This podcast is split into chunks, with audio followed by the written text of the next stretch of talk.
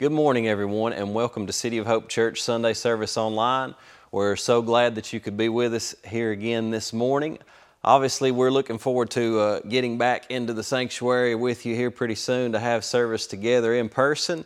But for the time being, just for safety reasons, uh, we're glad to be with you here online. And, and don't forget that this Wednesday, just like last Wednesday, we're going to have a, a prayer meeting online on Zoom. So if, if you would like to join that, there'll be a link available on our Facebook page. If you have any questions, uh, prayer requests, or concerns, if you need anything from us, please don't hesitate to message us here on our Facebook page.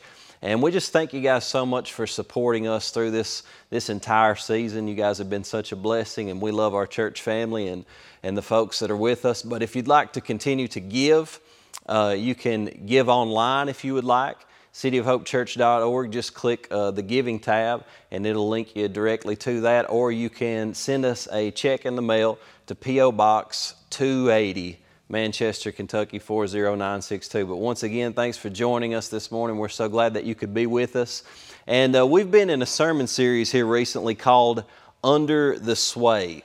Under the Sway. And specifically, we're coming from 1 John 5 19 when it says that we know we are of God and the whole world lies under the sway of the wicked one. And we've talked about spiritual warfare, but we've sort of talked about spiritual warfare in, in different aspects than you usually would because we have we've discussed politics and we've discussed social media and how things are at work in our world around us to sway us in a direction away from the ways of God. And what I want to talk about specifically today is I want to talk about voices because we're living in a time where there are honestly many, many voices that are competing for your attention. These voices are competing for your allegiance, and these voices are trying to instruct you, they're trying to persuade you, they're trying to lead you, and maybe even manipulate and deceive you. And so it's so important that not only do we listen to and evaluate and discern the voices that we're listening to, but we make sure that we are listening to the proper voice. See, if, uh, if we as Christians are going to be able to stand in the days that we're living in that's full of, of just unrest and, and deception and sickness and news media that's running rampant, spreading all kinds of maybe even misinformation and different things like that, we have to know what we were designed for originally.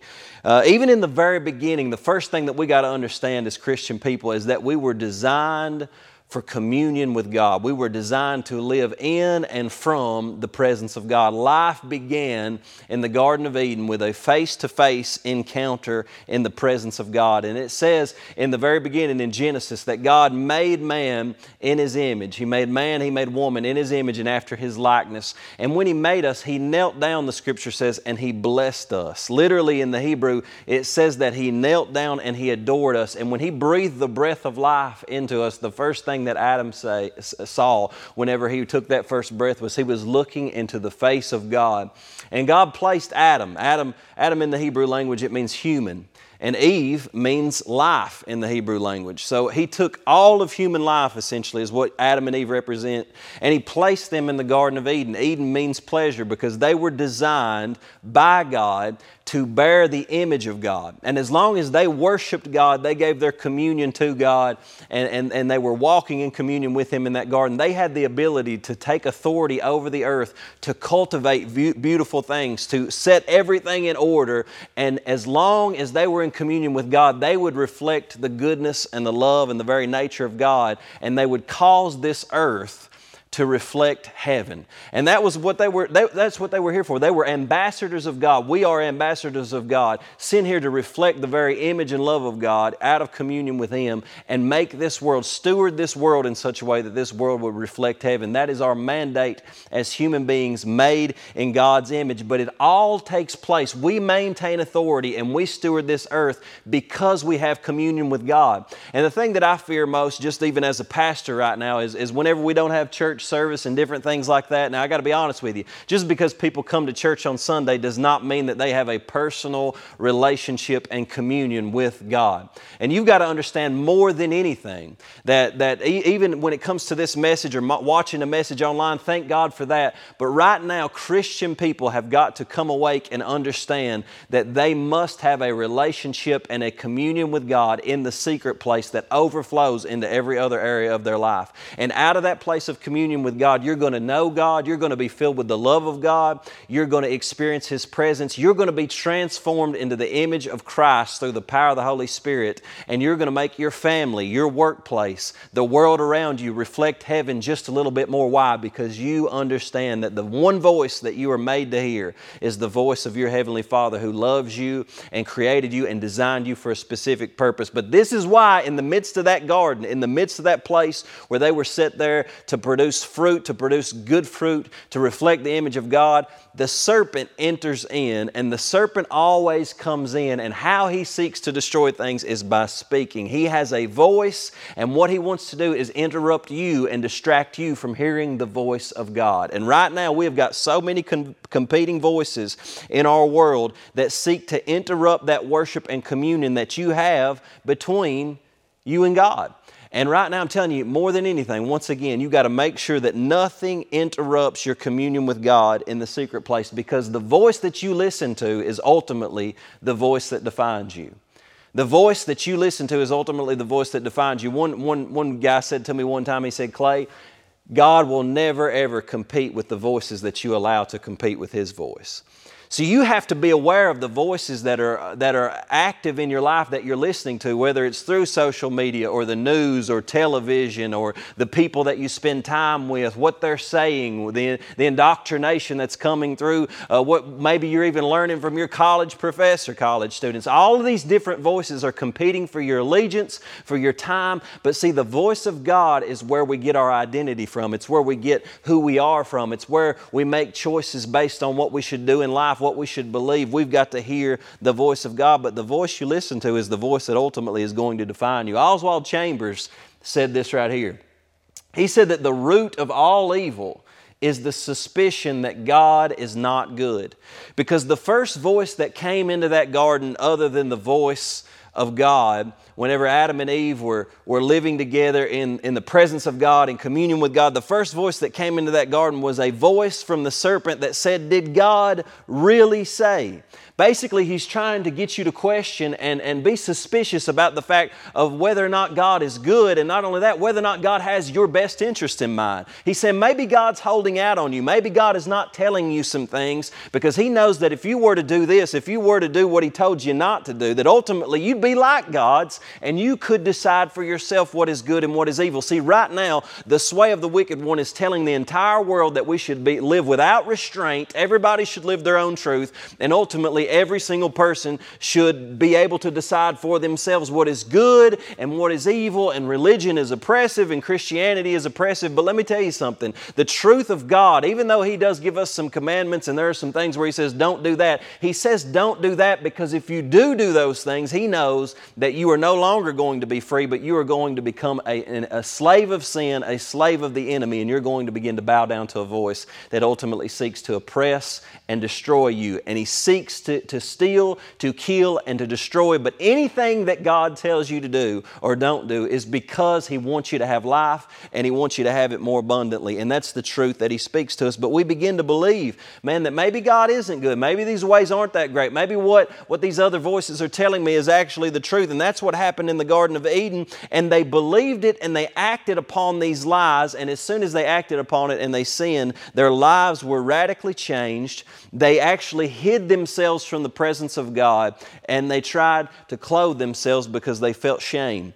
In Genesis 3 8, it says this It says, And they heard the voice of the Lord God walking in the garden in the cool of the day. And Adam and his wife hid themselves from the presence of the Lord. See, the voice of the Lord God is in the presence of the Lord. You're going to hear God's voice when you get alone with God. When you open the Bible, when you begin to pray, when you begin to call upon the Lord, when you spend time in worship, when you turn worship music on and you're alone with the Lord, or maybe you're in a gathering of people with the Lord and you begin to open the Word of God, you can hear the voice of the Lord in His presence. But see, when we listen to other voices and when we let sin begin to contaminate our lives, there's something in us where we will actually begin to seek to hide ourselves from the presence of the Lord and from the voice of the Lord. And right now, we have a world that does not know the goodness of God, that does not know how Jesus Christ has come to die on their behalf in place of them for their sins so that they can be reconciled to the Father. And they are running from the love of God the Father,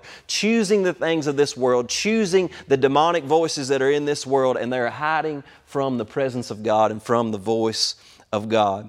And so you hear these voices that are at work, and you got to ask yourself, what is actually keeping you from God's presence? Because if right now you, as a Christian person, as a follower of Jesus, are not spending time in communion with the Father, you are listening to another voice. Another voice is competing for your attention, and it is gaining it. But let me give you the first voice that we've got to deal with, that we have got to resist in the days that we're living in. The first voice that seeks to sway us is the voice of accusation. The voice of accusation. Now, this is an interesting one because Satan is not literally a name that is given to a person. The, the angel Lucifer, right, he was given a title called the Satan the Satan, because Satan in the Hebrew language means literally accuser.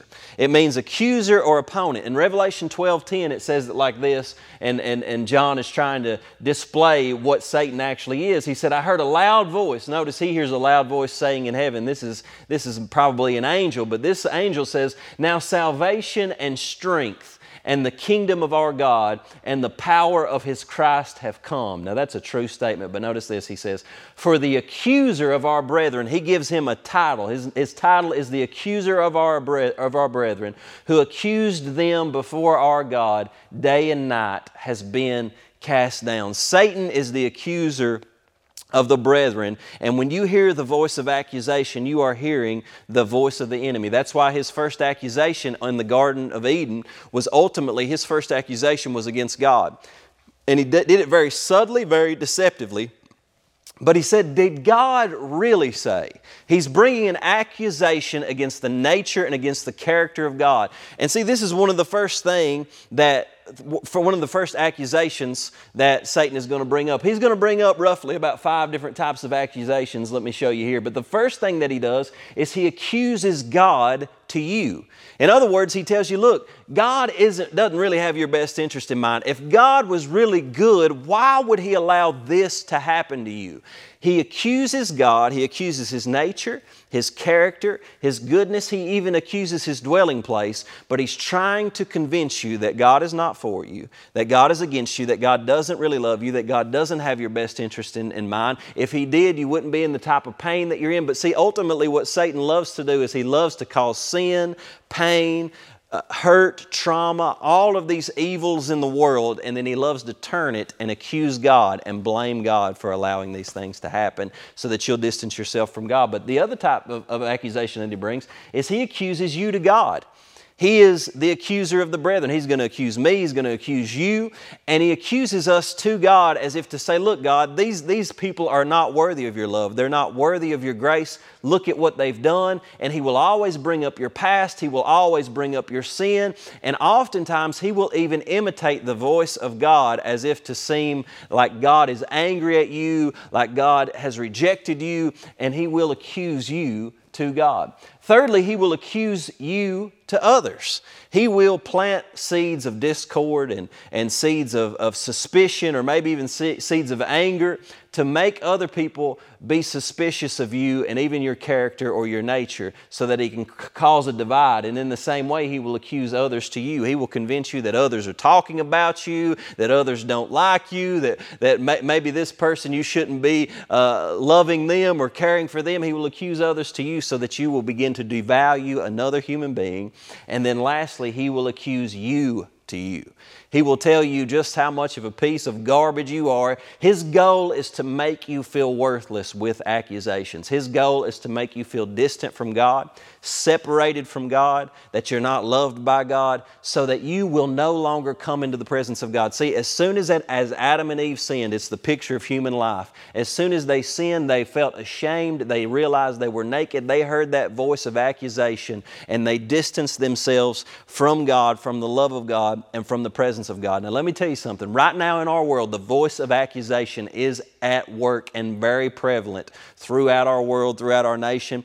And it is used in politics, it's used in the media. If you turn on the television, you look at politics and media, the voice of accusation is just going back and forth, and it's used to criticize, it's used to condemn, it's used to devalue and demean one another in order to mar the image of God in another person. You hear it come out like uh, people calling each other liars or bigots or homophobes or xenophobes or racists, and it is given, accusations are given in order to devalue and demean a person, whether it's true or not, to make a person look down on someone else maybe even to elevate themselves. But ultimately, the voice of accusation, it breeds anger, it breeds resentment, it breeds suspicion, division, and ultimately even hatred. And it causes us to not love one another and not view each other as made in the image of God. But see, what you've got to understand is that God's voice and our voice should never be, and God's voice never is, the voice of accusation, but God's voice is a voice of reconciliation. God's voice and our voice should be a voice of reconciliation. And that means that, yes, your sin has separated you from God. We tell that to the entire world that we've got an issue, and our issue is sin. We've sinned against God. We have, we have separated ourselves from a loving God. But just like Adam and Eve, it is not God that separated Himself from us. We separated ourselves from God. We hid from God's presence, but God came after them in the garden. He pursued them because of His great love for them. And when they hid themselves in the garden, God comes after them and says, Where are are you? And right now He's asking people, Where are you? Don't you know and understand that I loved you so much that I gave my only begotten Son? That I know you felt rejected, you felt ashamed, but I've come to clothe you eh, in my righteousness, and my blood was shed so that you could be forgiven of your sins and be reconciled back into the Father, back into the presence of God. And see, it's a, it's a beautiful thing because on the cross, Jesus took our sin, He took our shame, and He took away every right that Satan had to condemn us. See, Satan could come and he could condemn us and he could hold our sins against us, but see, when he crucified Jesus and Jesus took our sin, Jesus was not worthy of crucifixion. He was not worthy of death because he had never sinned. But when he took on that punishment, even though he had never sinned, see, there was a reversal that took place. And Jesus paid our charge so that when Satan now brings accusation against you because of your past sin,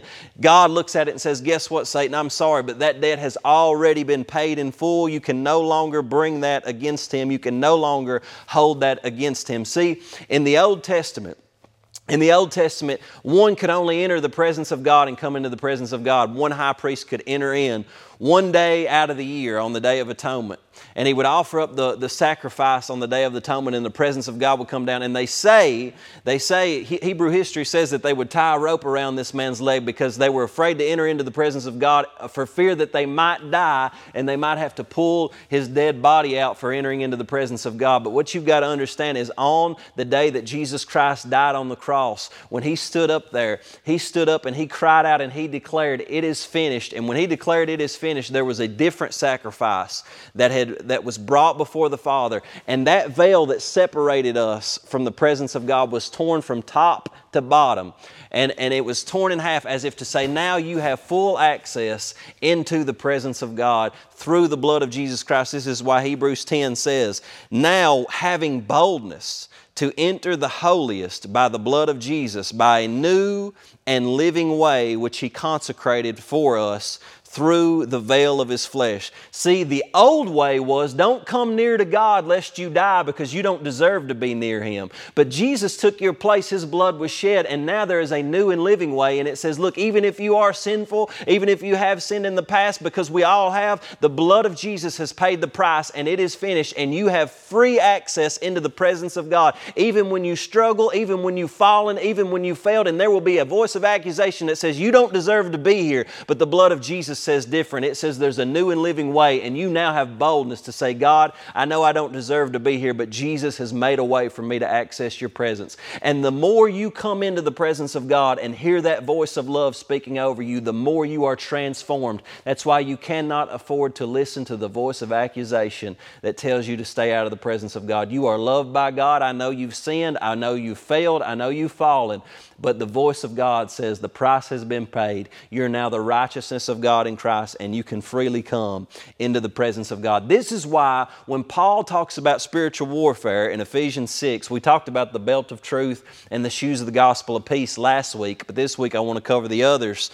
But this is why he says in, in chapter 6, verse 14, he says to make sure you have put on the breastplate of righteousness. A breastplate, breastplate protects your heart. And, and in 1 John 3:21 it says if our heart doesn't condemn us, we have confidence toward God. See, Satan's one of his one of his main tactics is he's going to bring accusations against you to make you feel like you have no confidence in God, you have no confidence toward God, and your heart condemns you so that you feel like God is not going to extend his grace to you, he's not going to extend his mercy to you, he's not going to bless you because you've not prayed enough, you've not done enough, you've not been a good enough Christian, you've sinned too much. But see, when our heart no longer condemns us because we know we are clothed in the righteousness of Christ, then we know that we have confidence toward God because of what Jesus has done for us. We are blessed, and we're not blessed because of what we've done. We are blessed because of what Christ has done for us on the cross. He became sin who knew no sin, that we might be made the righteousness of God in Him. One of my favorite examples in Scripture of, the, of this truth, this reality, is in uh, Zechariah chapter 3, verse 1 through 4. I want to read through this really quickly with you. But it says in Zechariah chapter 3, it says, Then he showed me Joshua the high priest standing before the angel of the Lord, and Satan, the accuser, standing at his right hand to accuse him. Now, just hold that verse just for a second. We'll run through the rest. But Satan, literally in the Hebrew, is the accuser, right? That's what Satan means. And if you read this verse in the Hebrew, it says that Satan was standing at his right hand to Satan him. Because the word accuse is the same word as Satan, that's his name. And you see this man standing in the presence of God and Satan standing there to bring accusation against him. But notice what he says in the next verses. Verse 2 says, Then the Lord said to Satan, not Joshua the high priest, but the Lord said to Satan, The Lord rebuke you, Satan. The Lord who has chosen Jerusalem rebuke you. Is not this man a burning stick snatched from the fire? In other words, I'm the one, Satan, that has pulled this one from the fire. You don't get to bring a judgment or accusation against him because I've chosen him. And here's what he says next. He says, Now Joshua was, was dressed in filthy clothes as he stood before the angel. See, this represents our sin. This represents our guilt. This represents our shame that we've been clothed in. And we're standing before the presence of the Lord. Next verse. And then the angel said to those who were standing before him, Take off his filthy clothes then he said to Joshua, See, I have taken away your sin, and I will put fine garments on you. When you put your faith in Jesus Christ, you are clothed with the robe of righteousness. You are put on, you have put on the breastplate of righteousness, and no longer can Satan bring any accusation against you to keep you away from the favor of God, away from the presence of God, away from the goodness of God, because God Himself has plucked you out of the fire, and He has clothed you not with your own self righteousness, but with the very very righteousness of Christ. Jesus did not deserve to take on your sin, and in the same way, you do not des- deserve to wear his righteousness, but an exchange has taken place at the cross. And this is why in Isaiah 54 17, one of everybody's favorite verses, that no weapon formed against you shall prosper. And every tongue, notice, see, it is a tongue, it's a speech, it's a voice that is going to rise against you in judgment. It says, You shall condemn these voices. Why? Because this is the heritage of the servants of the Lord, their righteousness is from me. See, righteousness is a gift that is given to you through faith in Christ. It's not something that you can earn, it's not something that you can deserve. Yes, ultimately, it produces holy living in us so that we live rightly, we live according to God's Word. But on day one, you may be the biggest sinner in the world, and on day one that you put your faith in Jesus Christ, you are washed and cleansed from your filthiness, from all sin and unrighteousness, and God clothes you in that righteousness. Go back to that verse just for a moment. It says right here that their righteousness is from me. See, no weapon, the weapons that are formed against you are oftentimes voices that seek to get you distant from God, distant from the presence of God and to come into a place where you're no longer hearing from God. Secondly, I want, I want to share with you that the second voice is the voice of fear the voice of fear. So we have the voice of accusation and we have the voice of fear. And you are designed by God to make decisions based on faith that works through love. But Satan's desire and his strategy is to use fear to wire you to make decisions based on fear. And right now in our world, I'm telling you, more and more folks are making decisions based on fear rather than they are on faith and on love. And we're, we're wired for faith and love, folks. We're wired to believe in God, to trust God, and ultimately to love God and love people and make all of our decisions based on that. But right now, there is such a sway in the news media and throughout our world with sickness and disease, and all of these fears are being released. In 1 John 4 18, it says, There is no fear in love, but perfect love casts out fear, for fear has to do with punishment, and whoever fears has not been made perfect in love. There's no fear in love.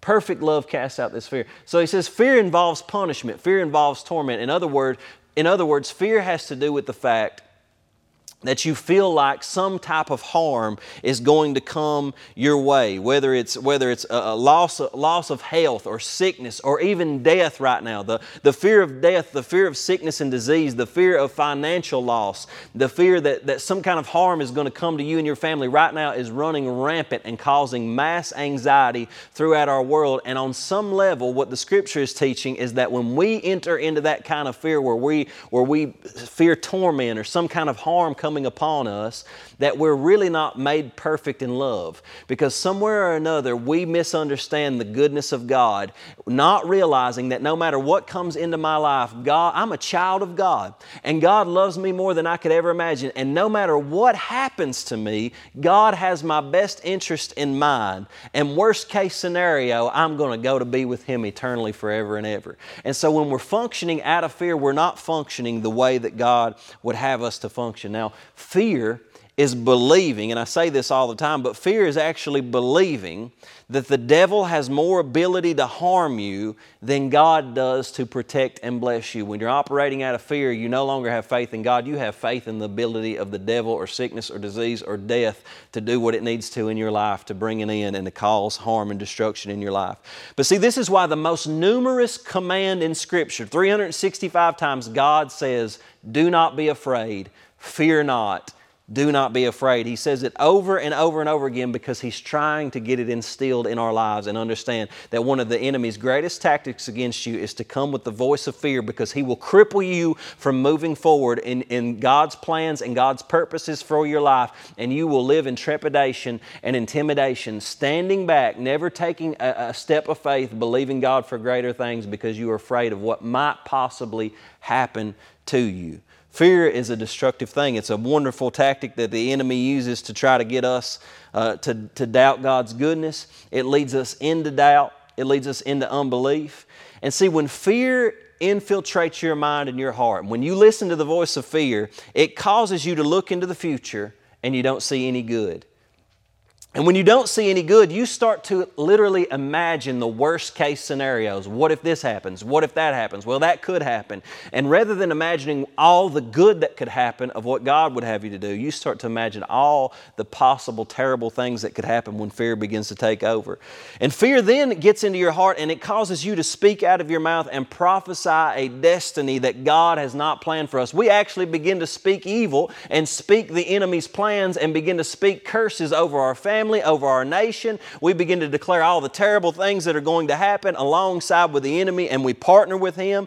And then fear actually infiltrates, and what fear does is it ruins our relationships and it makes us emo- emotionally fragile and isolated. We get fearful, we distance ourselves from people, we get isolated, we start, we start to, to, to try to just protect ourselves the best way that we can because we're no longer trusting God to protect us, so we try to figure out how we can do it, but yet we're anxious on the inside we're, we're, we're upset, our relationships are, are, are fragile, and then it makes us selfish. We begin to turn inward, thinking only about self, and we stop, we thinking about others and how we can le- love others and reach out to others with the gospel. But lastly, you got to understand that fear is a spirit that needs to be resisted and needs to be stood against. God has not given us a spirit of fear. But see, when people hear that voice of fear, a lot of times they embrace it they begin to agree with it and they allow it to move them into doubt and unbelief. And this is why when Paul talks about spiritual warfare, he says in Ephesians 6 16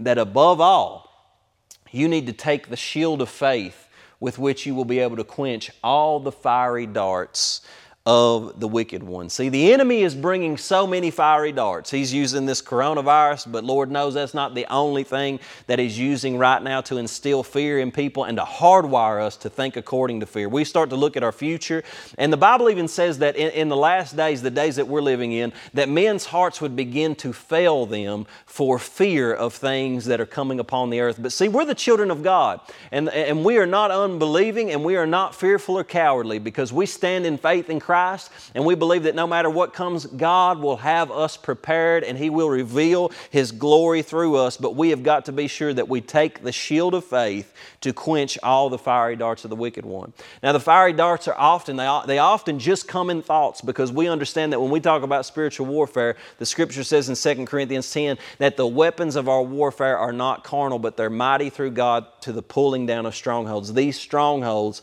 are mental ideologies and mental frameworks framework, their frameworks, their ways of thinking that are contrary to the knowledge of God. And the scripture says that we are to take every argument, every, every, every thought captive to the obedience of Christ. And so when he comes with these fearful thoughts, when he comes with these thoughts of sickness or death, or condemnation or whatever it may be, He is trying to get you to lay your shield of faith down so that He can shoot you essentially with these spiritual darts.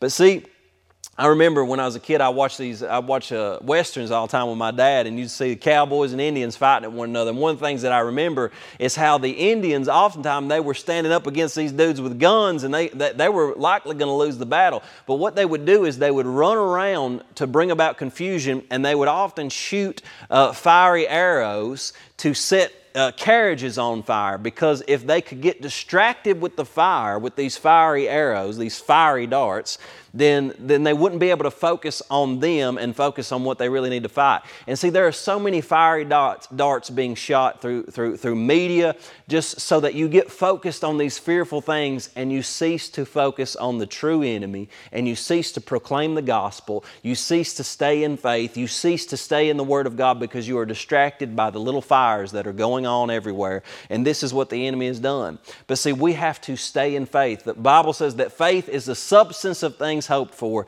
it's the evidence of things not seen. In other words, when I'm facing a circumstance, when I'm facing the fear of sickness or death or financial loss or whatever it may be, I have got to get a word from God. I've got to go to Scripture and I've got to marry my heart to the unseen Word of God. Maybe I'm literally seeing a physical circumstance right now that is overwhelming in my life, but I've got to take hold of God's Word and put a greater faith in this and say that this unseen Word Word of God, even though I don't see it right now, it is the substance of the things that I'm hoping for. It is the evidence of things that I do not yet see, and I will hold on to the truth of God's Word and believe that to be true in the face of my current seen reality because the Word of God is always more true and more powerful than anything that I can see with my natural eye.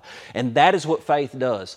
Faith takes hold of the unseen Word of God and says, This is my reality, this is the truth, and it holds on to it in the midst of every circumstance. And when you are in faith, when you have your heart married to the Word of God, that shield of faith comes up. And no matter, the enemy could throw sickness at you, he could throw death at you, he could throw fear of loss, he could throw fear of, uh, uh of your family being harmed, he can throw all these fiery darts at your mind. But in your mind, you have something stronger. You have faith in God's Word that God is going to protect you, God is going to watch over you, He is going to provide all of your needs according to His riches and glory. And you believe that the Word of God is more powerful than the current circumstances that you are facing. And, facing, and you are keeping your shield up. So you got to ask yourself Am I currently now in faith?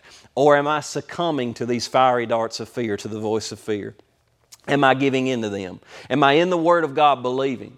One, one movie that I used to like when I was a kid was called Independence Day. You remember it was the one where Will Smith, he, he, he, punched the alien, he said, Welcome to Earth. We always joked about that. But in that movie, if you remember, they tried to shoot all these missiles at the, the, the big alien spaceship, and none of them could get through. None of them could be penetrated from the outside. But what they figured out is they needed to go on the inside in order to bring down the shield.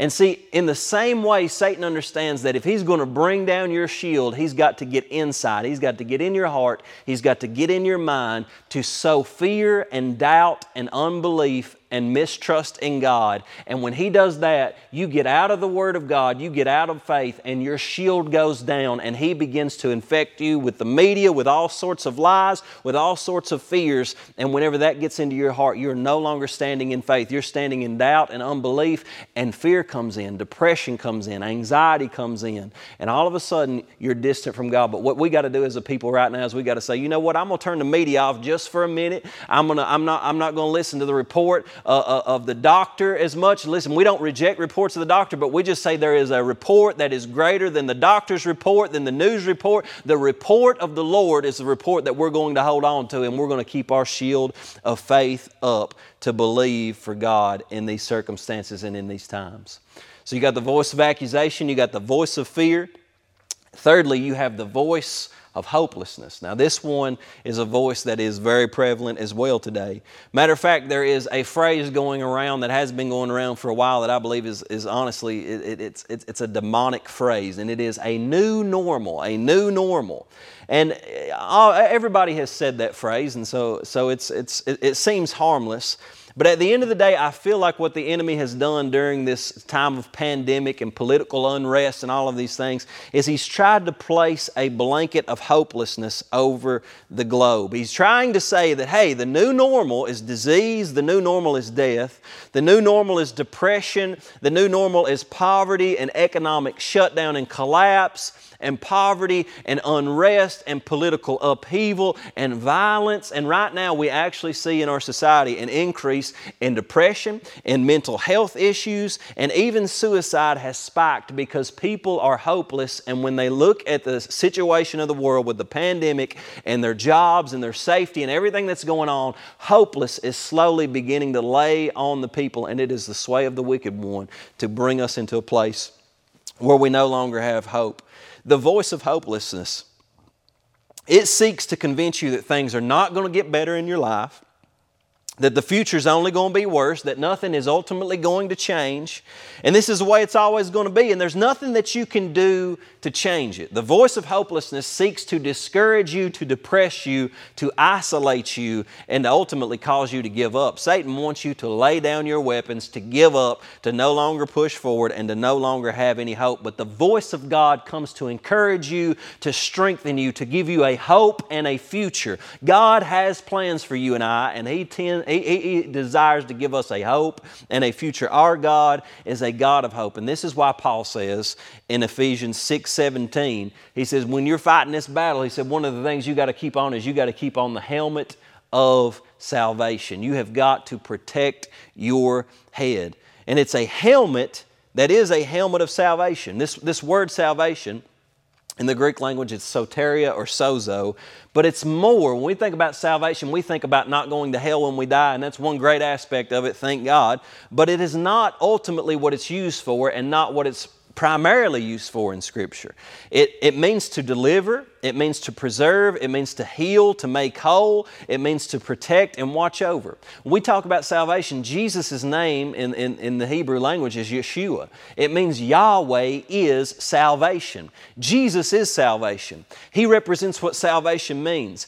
And so many people came to Him and they'd had no hope before in their life, but when they began to hear stories about Jesus, hope sparked in their life once again. They believed if I can just go and just touch the hem of His garment, this disease that I've had for 18 years, I know that I'll be made whole. And when they touched just the hem of his garment, not just hope was released, but faith was released, and they were healed. As many as touched him were made completely made whole. Women and men who had lost their children, who had died, they came and they had hope once again that their children would be raised to life. And they went to Jesus, and Jesus didn't just instill hope, but he brought restoration. He brought healing. He raised the dead. Every person that went to Jesus, they saw healing, they saw salvation, they saw forgiveness forgiveness, they saw deliverance, and Jesus infused hope into all the world around him because they knew that there was a potential for very good things to come. That's what hope is. See, God is a God of unimaginable hope no matter what situation you are in. And in 1 Thessalonians 5 8, see, it talks about that helmet of salvation, and it says it like this that you got to keep on, he says, the breastplate of faith and love, but also as a helmet, the hope of salvation. See, hope is so essential to our life as Christians.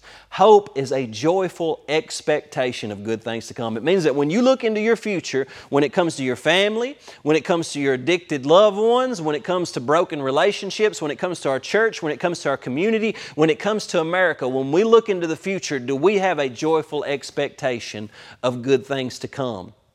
And if we don't, we have to ask ourselves, what voice am I listening to right now? Because God wants you to keep a helmet on that is the hope of salvation. And see, what I want you to understand is no matter what we go through, we are not going to surrender to the negative thoughts and the depressing thoughts and the oppressing thoughts, but we're going to keep a helmet that is going to protect our thought life. We're going to stay positive. We're going to stay in the hope of God because we know that no matter how dark things get, no matter how bad things get, God is still on the throne and God still has a plan for His children. And we're not going to be deceived into listening to the lies of the enemy and bowing down and getting depressed and weak, but we are going to stand in hope, knowing that good things are coming. Listen, folks, I don't care. We, are going to get through the coronavirus. We're going to get through any kind of shutdown. We're going to get through this economic season, and we are going to come out stronger and better. Your family is going to come out stronger and better, but you cannot give up. You cannot bow down to the voice of fear or hopelessness or accusation. You have to listen to the voice of God and believe that good things are coming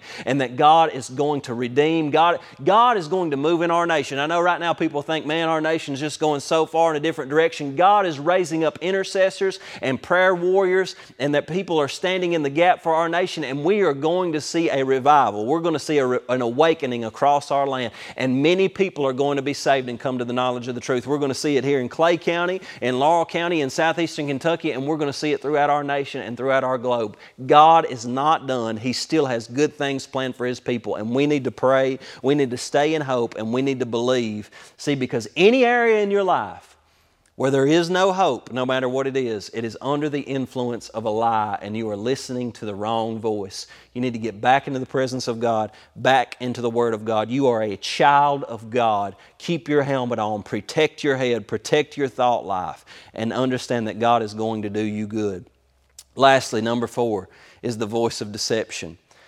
See, Jesus warned that many voices would come, and these voices would be voices of deception. He said that they would actually be wearing sheep's clothing. In other words, he said they would, they would present themselves to you as one of Christ, as one of the sheep, one of the fold. They say, I'm a Christian. And it, it cracks me up when I, when I look at politicians and how every single one of them claim to be Christians. But he said, Jesus said, You will know them by their fruits.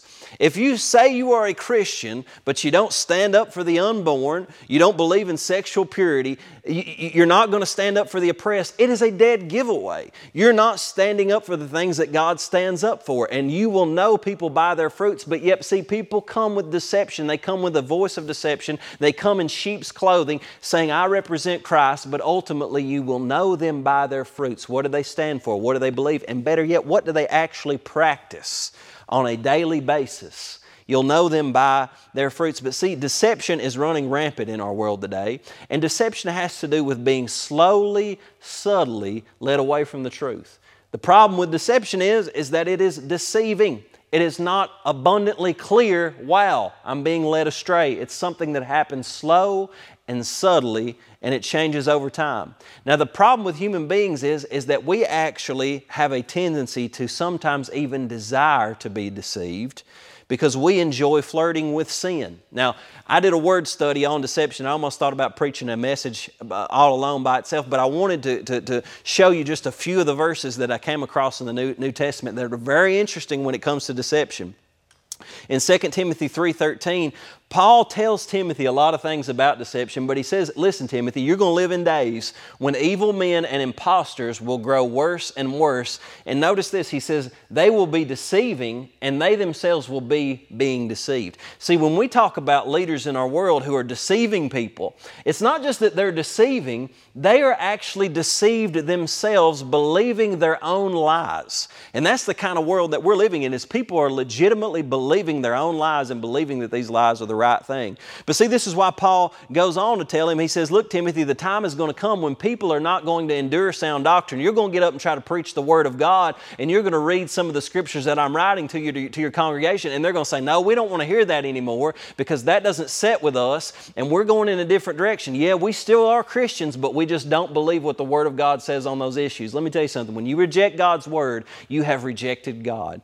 And so, we have to stay in Scripture to stay away from this deception. But notice, notice these verses, because right now the cultural sway would love to make you believe that your actions and our actions as a nation have no consequence. But notice what it says in Galatians 6, verse 7 and 8. It says, Do not be deceived.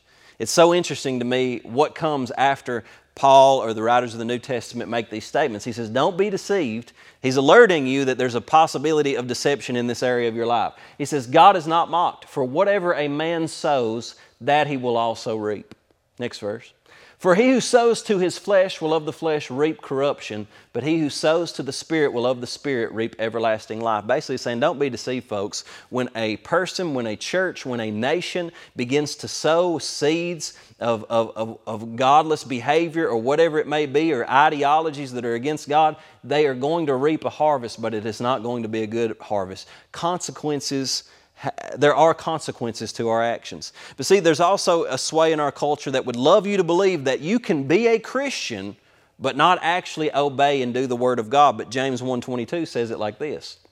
It says, "But be doers of the word and not hearers only, deceiving yourselves." He's saying that you could deceive yourself as a Christian because you hear the word and claim to be a Christian, but you never actually put the word to practice in your life deception enters in. See, the sway of culture would also love you to believe that certain sins, they're really no big deal.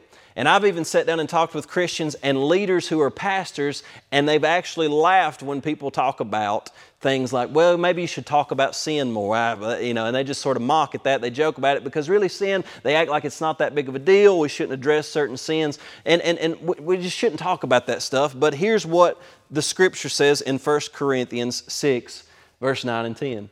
It says, Do you not know that the unrighteous will not inherit the kingdom of God? Do not be deceived. Neither fornicators, nor idolaters, nor adulterers, nor homosexuals, nor sodomites, next verse, nor thieves, nor covetous, nor drunkards, nor revilers, nor extortioners will inherit the kingdom of God. Now, the good news is the very next verse says, Now, all of you, such, such were some of you. We as Christian people, I used to be some of the things in this list. But thanks be to God, Jesus Christ came and saved me, and by the power of His Holy Spirit, not only did He draw me to a place of repentance, but He gave me a new heart and a new mind, and He empowered me to say no to these sins and to live a different life. It's not by my own good works or my own righteousness, but it's by His grace and it's by His power. But see, we have got to say, look, folks, there are certain behaviors, do not be deceived. If you practice these things. No matter what you feel like you were born into, no matter what you've been struggling with your whole life, you cannot continue to practice these things because Jesus has died for your sin the same way He died for my sin on the cross. And we are called to repent of these things so that we can inherit the kingdom. And whatever we lay down for the kingdom's sake and for Christ's sake, not only will He set us free from it, He will empower us to live without it and live free from it. And He will give us life eternal and joy forevermore. And that's what we're going to experience. Do not be deceived with the cultural trend and the sway. Ephesians 5, 5 11 says it like 5 through 7 says it like this. For this you know that no fornicator, no unclean person, or covetous man who is an idolater has any inheritance in the kingdom of Christ and God. He's saying the same thing in a different way. Next verse, he says this Let no one deceive you with empty words, because there are so many empty words, empty voices that are speaking that are deceiving people and saying you don't really have to worry about those things. For because of these things, the wrath of God comes upon the sons of disobedience. And lastly, some church culture now, interestingly enough, they think it's very trendy to flirt with sinful behavior in order to win over some, some folks. They think, you know what, we'll just kind of flirt with sin here, a little flirt with sin there. But see, 1 Corinthians 15 33 says this Do not be deceived. Evil company corrupts good habits. Now, what am I saying here? As Christian people, we should embrace all people, regardless of their background, regardless of what we've done, because if, if we didn't, nobody would have ever been able to embrace me because I was a very sinful person. I lived away uh, from the ways of God. But ultimately, there comes a time when we as Christians have to understand that we cannot be yoked and walking in the same direction of people who have evil desires. We preach the gospel, we love people, we reach out to people, we bridge gaps but we speak the truth in love and we call them to a place of repentance. And if they begin to walk with us and say, I'm going to try, I want to follow Jesus, then we will stick with them. But when they say, No, I still want to be a Christian, but I don't want to do what you're telling me to do, I don't want to do what the Word of God says, when you try to link yourself up to those things, He says, Don't be deceived. When you link yourself to these things, evil, evil company will corrupt good habits. And listen, you are not going to win people by flirting with sinful behavior. Don't be deceived into believing that. What wins people is the Spirit of God, the truth of God, the power of God, the Word of God, and above all things, the love of God. And so we have to fight for those things and not be deceived in our hour. But here's why without Scripture, this is why I read Scripture, because without Scripture, we have no truth on which to resist and fight against deception. And this is why Paul says, the last one I'm covering today, in Ephesians 6 17, he says that when this battle, you have got to take not only the helmet of salvation, but you've got to take the sword of the Spirit, which is the Word of God. See, if you don't, if you're not in the Bible, if you're not in the Word of God, you don't have a weapon, you don't have the sword.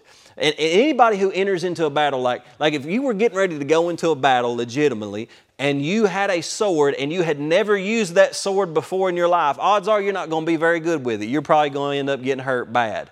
But see, that's why you have to use your sword. You have to practice with your sword. You've got to open the Bible, you've got to read, you've got to meditate, you've got to study, and you've got to compare what the Scripture says in its context over and against what our culture is currently telling you to believe.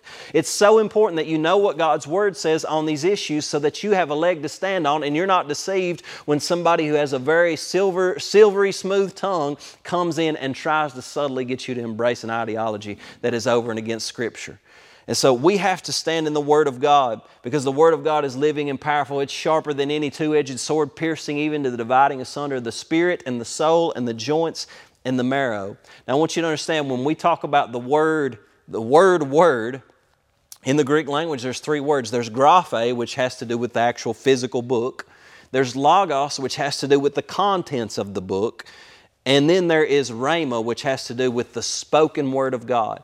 And what he says, he says, this is the rhema word of God. Take the sword of the Spirit, which is the rhema word of God, the spoken word of God. In other words, Jesus Christ Himself, when He was tempted by Satan, and Satan brought accusation against Him, and Satan brought temptation against Him, and Satan brought lies against Him, and He tempted Jesus, Jesus didn't say, Well, I feel like, or, or, or, or this is what's happening around me. No, every single time He responded, It is written. That means He had the Word of God, He had the Bible in His heart, and with every lie and every deception that came to Jesus, He taught us how to respond to the voice of deception, and that is with the voice voice of the Word of God, we declare it is written. Because, see, if you have the Word of God, the Logos of God, in your heart, the Holy Spirit, whenever temptation comes, whenever the voice of deception comes, the Holy Spirit will take hold of that sword of the Word of God that is in your heart and He will pull it out and He will cause you to speak it out of your mouth. And when you speak that Word of God out of your mouth, it is a powerful weapon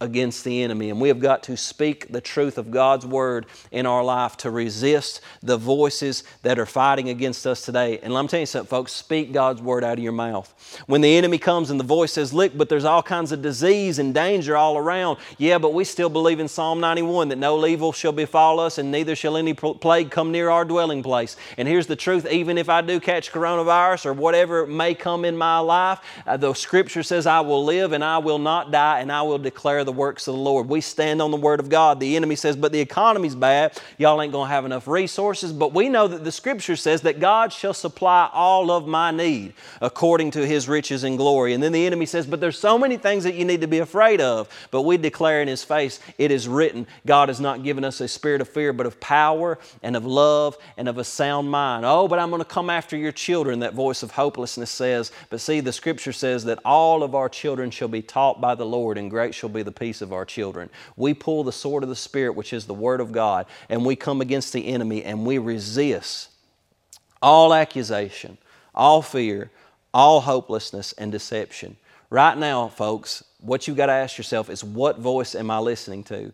You've got to turn off every other voice in your life and you've got to come into the presence of God the Father, the one who loved you enough to send His Son to die on the cross for your sin so that you might be saved. And some of you that are listening right now, you may be hearing the voice of God for the first time and Jesus is calling you to receive Him, to receive His salvation, to repent of your sin, and just to confess Him as Lord, to believe that He died for your sin on the cross, that He was buried, that He raised again from the the dead on the third day, and now he has ascended into heaven and is seated at the right hand of God the Father. And he is coming again to judge the living and the dead. And he is going to come back for those who have stood in the truth and said, We're not going with you, devil. We're not going with the sway of this culture, with the sway of this world. We're going to resist those lies. We're going to resist those temptations. We're going to resist that sway, and we are going to stick with Jesus because we are followers of Jesus.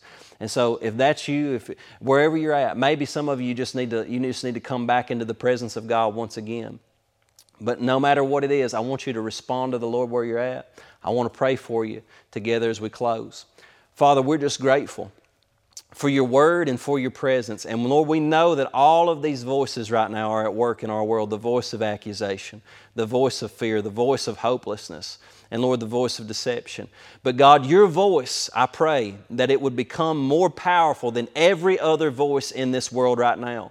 God, we've got an election coming up, and I'm just praying, Lord, that you would raise up men and women and put them into office that will hear the voice of truth and they will speak and be a voice of truth in our nation. Because, God, we are praying that not only will people be saved right now as they're listening and they would confess you as Lord and repent, but God, we pray that there would just be an outpouring of your Spirit across our nation that many souls would be saved and come to the knowledge of the truth. But Lord, for each person right now under the sound of my voice, would you draw us back into your presence, back into communion with you, back into your word, God, so that we could once again hear your voice, know who you are, and move forward in wisdom, God, in the direction and the will that you have for our lives, God, because you are a voice of comfort. You're a voice of truth and encouragement, God. You're a voice of strength and of hope, Lord God. And ultimately, you're the only voice that we need to hear.